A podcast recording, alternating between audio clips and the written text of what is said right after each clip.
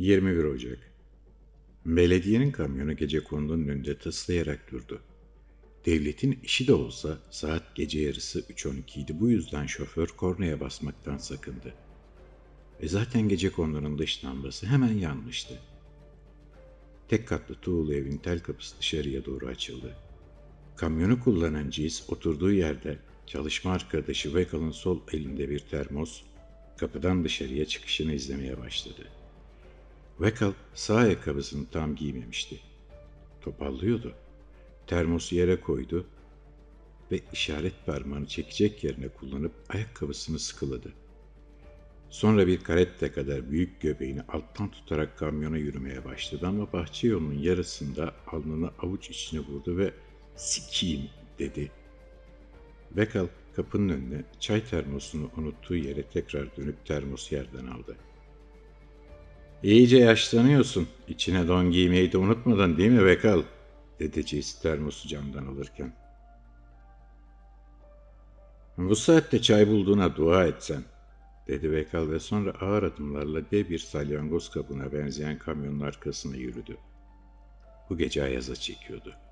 Vekal kontrol panosunu açarken deri eldivenleri giymeyi akıl ettiğine sevindi. İnce bir buz kar tabakasıyla kaplıydı metal kapak. İşçi şalteri indirdi. Salyangoz damperin iç çizgisi ışıklandı. Vekal nefesini tuttu ve alışık seslerin arasında alışılmadık sesleri tespit etmek için dinledi. Süper iletkenlerin vızıltısı, termomüşürün ritmik tıkırtısı. Akor tamam. Panelin kapağını kapattı. İçi ürpermişti. Başını öne eğip baktığında paltosunun düğmelerinin hala açık olduğunu gördü. Kamyonun önüne yürürken düğmelerini ilikledi. Sonra yolcu tarafının ağır kapısını açtı ve üç basamağa çıkıp Cissy'nin yanına yerleşti. Motor gürledi ve salyangoz kamyon polis kanalından tanımlanan adrese gitmek üzere ışıksız yokuştan aşağı karanlığa girip gözden kayboldu. Ev kentin merkezine kibirle bakan bir tepedeydi. Çamur olmasın diye paçalarını çekmiş biri gibi kolonların üstüne kondurulmuştu. L şeklindeydi. Arka cephe ormanla bütünleşmişti. Öyle ki birkaç ağacın kalın kolları evin damına doğru uzanmıştı. Şu anda uzun kenardaki pencerelerden havuzun kenarına park etmiş polis minibüsünün mavi kırmızı çakarları yansıyordu. Uzak cephe L'nin kısa kenarı ormana yakın taraftı ve geniş bir mutfaktı. Mutfağın üç cephesindeki üç pencere dışarıya doğru patlamış, pencere boşluklarından dışarıya köpük, buz bir madde taşımıştı. Erkek polis diyet kolasını yudumladı ve kaslarını büyütmek için spor salonunda yaşam süren her erkek gibi abartılı bir kol hareketiyle kolayı kaldırdı ve tenekenin üstündeki yazılara boş boş baktı. Kışın bu yanını seviyorum. Kolam hiç ısınmıyor.'' dedi devriye arkadaşı kadına. Kadın polis ise içinde dev bir mısır tanesi patlamış gibi duran mutfağa bakmaktaydı. Her zaman işine odaklıydı. Daha önce hiç 177 ile karşılaşmamıştım. Sen raporlamayı biliyorsun değil mi? diye sordu adama. Raporlama sorun değil. İlk önce aksiyon var. İşin nerede olduğunu bilmiyoruz. E takviye istesek mi? dedi kadın. Eli belindeki elastik bilgisayara uzanmıştı bile. İlk önce kamyon gelecek. Ona göre bakacağız, dedi erkek polis. Bu sefer kola tenekesini kulağına yaklaştırmış asidin cızırtısını dinliyordu. Kadın, ben sana söyleyeyim, saldırgan baba. Elinde bir bıçak var. Evde işlenen cinayetlerin yüzde 97'si aile içinden çıkıyor.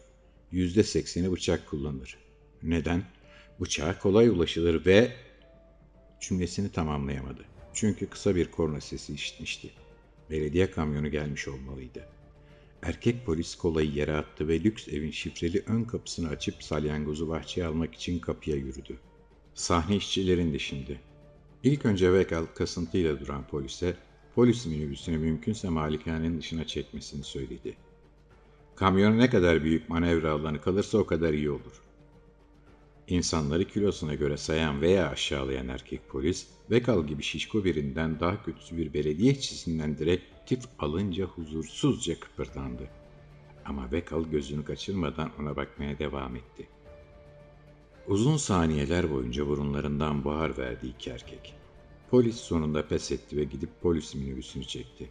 Ardından salyangoz kıçlı belediye kamyonu tıslayarak girdi içeri. Geri ileri yaptı ve sadece bir tane havuz şezlongunu kırdı. Ciz salyangozdan atlayıp kadın polisin yanına geldi. Elinde yelpaze şeklinde bir gösterge ekran tutuyordu. Kadın polis kendisine doğru yürüyen Cisse'yi gözlerini sarmaz salyangozdan ayırmadan selamladı. Cis, kadının biraz daha kamyona bakmasına izin verdi ve sonra ''Bunu yeni yolladılar hanımefendi'' dedi Cis elindeki aleti göstererek. İşlemden önce içerisini tarayabiliyormuşuz. Denizaltı sonları gibi çalışıyor. İçeride kaç kişi olduğunu ve kaba taslak konumlarını veriyormuş. Ben kullanmak istemiyordum. İşimiz zaten başımızdan aşkın. Fakat yeni bir genelge tutuşturdular elimize. Merkez devlet ve şirket aleti deneyip geri bildirim istiyor. Bugün bunu kullanmayalım. Neyse, böylece olayın şiddetine göre planınızı değiştirebilirsiniz. İşler bir anda çok hızlanıyor çünkü. Kadın başını salladı. Cis aleti açtı ve evin konum verilerini kopyalayıp uygun sekmeye yapıştırdı. Bu sefer ekranda kalın bir gösterge belirdi. Cis aleti ok doğrultusunda o yöne uzattı. Cızırtılı ekranda dört karartı belirtti. Bulutlar gibi kavisli siyah gölgeler. Vay işe yarıyor. Kozan içinde dört kişi var dedi Bekal. Polis önveri raporuna göre evde üç kişi yaşıyormuş. Dermen ailesi. Aile anne baba ve 8 yaşındaki çocuktan oluşuyor. Demek ki saldırgan dışarıdan. Şey... Adım Cis hanımefendi. Cis haneye tecavüz vakasıyla karşı karşıyayız. Şu şekil kısa küçük olan çocuk olmalı değil mi? Görünüşe göre öyle bayan. Yani tarayıcımız boyutlar hakkında da iyi kötü bilgi veriyor, dedi polis. Doğrudur. O zaman şunlar anne ve baba. Memur hanım, çocuğa bir metre desek, onlar da bir yetmiş falan. Ama bu nasıl dördüncü gölge, dedi Ciz. Kaşları çatılmıştı. Değil mi? Şu diğerlerinden uzakta durandan bahsediyorsun. Üç çocuk boyunda gözüküyor. Dört saat önce. Alayna Derman mutfaktaki çatırtıyı duyduğu an elastik bilgisayarında köprü çizimlerine bakıyordu. Saat 23 oldu. Oğluna biraz önce daha yatmadığı için yalandan kızmıştı. Şiar Derman söz dinleyip odasına koşacağına terliklerini pustuğu merdivende bırakmış, babasına çaktırmadığını sanarak mutfağa yarına yemek hazırlayan annesinin yanına kaçmıştı. Yani karısının şimdi çığlık attığı mutfakta oğlu Şiar da vardı. Alayno Derman okyanus altına tüp tüneller inşa eden mühendis. Yalın ayak mutfağa koştu. Mutfak kapısına gelince yavaşladı ve durup ellerini pervaza dayayıp içeri baktı. Saldırgan çöp merdiveninden yukarı çıkmış, mutfağın o kapısı yoktu artık. Oradan gecenin siyah içeriye akıyordu. Saldırgan uzun boyluydu. Sana dönmüş ve tezgahların köşesine büzüşmüş ana oğula bakıyordu. Alayna Dermanoğlu'nun dehşetin şiddetiyle donmuş yüzünü görünce bir an paniğe kapılır gibi oldu ama karısına bakınca yatıştı. Kadın iki eliyle çaprazlama şiarı tutuyordu ve yatışmış gözlerini buzdolabının arkasındaki duvara, gösterge ekrana dikmişti. Ekranda kan kırmızısı renginde 10 yazıyordu. Sonra 10, 9 oldu, 8, 7. Saldırgan ana oğula bir adım attı. Alayla derman mühendisi bu yüzden makinelere güvenirdi. Ama makinelere şans tanımak da gerektiğini çok iyi biliyordu. Ekrana baktı. 7, 6 oldu. Saniyeler kış akşamı sanki donmuş. Mühendis hesapladı. Cani oğlunu ve karısını öldürecek zamana sahipti. Önce davrandı ve saldırgan hamlesine başlamadan yarım saniye önce Alayno karısı ve çocuğun üzerine kapandı. 3, 2 oldu. 2, 1 oldu. 1, 0. Ve tepedeki evin mutfağındakiler soluk alıp vermeyi kestiler. 21 gün sonra Sekreter bacak bacak üstüne atmış Alayna Dermen'in parlak makosenlerini süzdü. Oradan adamın kemikli çenesine ve alnına düşen sarı düz perçemine geçti. Cildi ne kadar pürüzsüz. Neden zenginlik, güzellik beraber dolaşır diye düşündü. İsterseniz ceketinizi alabilirim. Sargı sizi rahatsız ediyorsa diye teklifte bulundu sekreter. Adam sargıdan bahsedilince sanki sol kolunun çapraz askıya alındığını unutmuş gibi başını eğip koluna baktı. Esas yara sırtımda hanımefendi. Sırt kaslarım hareket etmesin diye bu kol sargısı var, dedi. Sekreter Alayno'nun vaka raporunu okumaya fırsatı olmamıştı. Dermenlerin poliçe dosyası son dakikada büroya iletilmişti. Genel müdürlüğe. Aracısız hem de çok önemli bir şey olmalıydı. İki kanatlı kapı içeriden dışarıya doğru açıldı. Genel müdür ofis kapısını bizzat kendi açmıştı. Alayno Dermen'i içeriye buyur etti.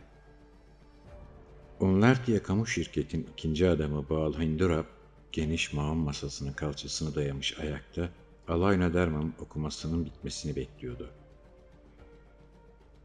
Mutfak kapısı kırıldığı an B protokolü aktifleşmiştir. Mutfakta T10 anında X ve Y insan kişisi vardır. Z insan kişisi vaka mahalline 4 saniye sonra gelmiştir. T 6. saniyede saldırgan canlı olarak X ve Y kişi yönüne doğru yarım metre intikal etmiştir. T4'e kadar X, Y, Z ve saldırgan canlı olarak konumlarını korumuştur. T3'te odak tetikleyici hareket yapmış, B protokolü 2.3 nanosaniyede iptal olmuş. A protokolüne geçilmiştir. Bir saniye sonra onlar TIA 2.1 mutfakta aktive olmuştur. Dermenin duygularını kamçılayan teknik kelimelerle de olsa yaşadığı felaketin ayrıntılarını tekrar okumak canını sıkmıştı. Müşterisinin bu halini her uluslararası şirketin tepesine tırmanmış yönetici gibi insan sarrafı olan Bağıl anında algıladı ve müdahale etti. Eğer sorun varsa yani rapor yaşadıklarınızla tutmuyorsa imzalamayabilirsiniz Bay Dermen. Bay Bol, rapor gerçekte uyuşuyor. İmzalayacağım ve şirketinize güveniyorum. Benim ve ailemin hayatını kurtardınız. Sorun bu değil. Hastalık iznim bitti ve Japon adalarını deniz altından tünelle birleştirmem gerekiyor. Bir aydır bensiz kör topal yürüyor işler. Bu dosyayı e-imza ile halledebilirdik. Neden beni bu çolak halimle buraya kadar çağırdınız? O zaman hemen köpek balığı havuzuna atılıyor ve lafı eğip bükmeden şirketimizin isteğini size iletiyorum. Şirketimizin tarihini anlatan bir filmle başlıyoruz. Çok, çok ünlü bir yönetmenle anlaştık. Ve sizin ve ailenizin başınızdan geçen bu elim olayı ona aktardık. Yönetmen, hikayenizin mutlaka filme dahil edilmesini istedi. Senaristler düzeltiye başladı bile. Sizin ailenizin başından geçen olayı. Tabii ki isimlerinizi ve mekanı değiştireceğiz. Filmde kullanmak için sizden izin istiyoruz. Biliyorsunuz, lafı bile olmaz ama sağlık masraflarınızı karşıladık. Yeni evinize Onlartia 3.0 ücretsiz kurduk. Sizden tek isteğimiz o gece villada başınıza gelen felaketi Baal Hindurap profesyonelce seçtiği kelimelerle cümle kurmaya devam etti. Alayno Darman'ın teklifi duyduğu an şaşkınlıktan açılan ağzı yavaş yavaş kapanmaya başlıyordu. Sıkmış olduğu dudakları gevşedi ve hatta gülümsemeye başladı. Bu fırlama teklif ona rutini hatırlatmıştı. Hayat buydu. Bu kadardı. Yüzüne çarpan bu bağlılık saldırıdan beri üstüne çöken depresif perdesini aralıyordu şu an. Hissedebiliyordu. Sırtı bu ofis odasına girdikten sonra daha az. 21 Ocak gecesi. Ambulans hazırdı. Ayrıca takviye devriye arabalarından çıkan polisler mutfağın çevresini dörderli polis tim düzeninde üç cepheden çevirmişti. Olay mahalline ilk gelen kadın polis Cise'nin gösterge ekranında tespit ettiği saldırgan ve masumların konumlarını kabaca kağıda çizmiş, diğer polislerin avuç içi bilgisayarlarına bu krokinin imajını yollamıştı. Ekipler madde çözünün an be an ne yapacağını kafasında kurmuştu. Eller tetikteydi. Sadece salyangozun işini bitirmesini bekliyorlardı. Salyangozun içinden gecenin karanlığında bile cıva gümüşü kadar parlayan dev borular uzanıyordu. Bu boruların ağzı mutfağın camlarından fışkıran sıvı kalsiyum polimer tabakasına yapışmıştı. Bu haliyle kamyon mutfağa saldıran dev bir ahtapota benziyordu. Borulardan kaçan tıslamalar, homurtular insan içini ürpertiyordu. Gece boyunca yedi diyet kola içen erkek polis Vekal'ın yanına yaklaştı. Bu kamyonun arkasında bir uzay yaratığının olduğunu söylüyorlar. Belediyenin bodrumunda besliyormuşsunuz. Yaratık erkekmiş. Bunun dişileri uzaya donmuş yumurta bırakıyormuş. Sonra erkek gelip işte böyle uzantılarıyla yumurtayı eritip bebeği doğurtuyormuş. Doğru mu? Vekal bu soruyla daha önce de karşılaşmış ve onlarca farklı cevap türetmişti. Polisi süzdü ve tipine uyan şu cevabı seçti. Evet ama sigortasız çalıştırdığımız için işini pek umursamaz. Hep geç kalır ve sızlanır. Polis yüzünü ekşitti. Hırsla silahını çekip konumuna tekrar geçti. Vekal adamın arkasından gülmedi çünkü evdeki saldırıyı durduran ve Dermen ailesini donmuş bir kozada hapseden polimer kalsiyum erimeye başlamıştı. Mutfağın duvarlarından aşağı doğru akan sıvının koyu izlerini fark etmişti. Çayını çime attı ve bağırarak polisi uyardı. 10 saniye sonra hareket başlıyor. Borular yapıştığı katı madde sıvılaşıp yok olunca sessizce çime düştü. Evin gözlerinden bir anda sıvı boşalmaya başladı. Polisler üç yönden ıslanmaya aldırmayarak eve koşmaya başladılar. Kadın polis hepsinden önce mutfak merdiveninden çıkmaya başlamıştı. Gözbek kadın sağına erişince durdu ve dönüp aydınlatma diye emretti. Teknisyen bahçeye kurduğu projektörü kadın olduğu yere çevirdi. Başrol onun da artık. Kadın çift eliyle kavradığı silah önüne tutarak mutfağa sızdı. İki erkek polis onu takip etti. Tekel bir iyon çatırtısı duyuldu sonra da bir hırlama. Mutfak penceresinden dev bir varlık aşağı atladı. Belki bu tip atlamalara alışıktı hayvan. Yere düşer düşmez bir takla attı. Doğruldu ve iki ayağın üstüne kalktı. Üç metre boyundaydı. Bu! diye bağırdı Ciz. Bir bozayı ormandan gelmiş. Karanlıktan çıka gelen canavarın yarattığı şaşkınlık ayı teşhisi konunca dağılıverdi. Projektörün ışığı ayının gözlerine doğru çevrildi. Hayvan refleksle Alayno Derman'ın sırtına dört derin yara izi bırakan pençelerini gözüne tuttu. İyon tabancaları çatırdamaya başladı. Bir Alokan Pandar öyküsü dinlediniz.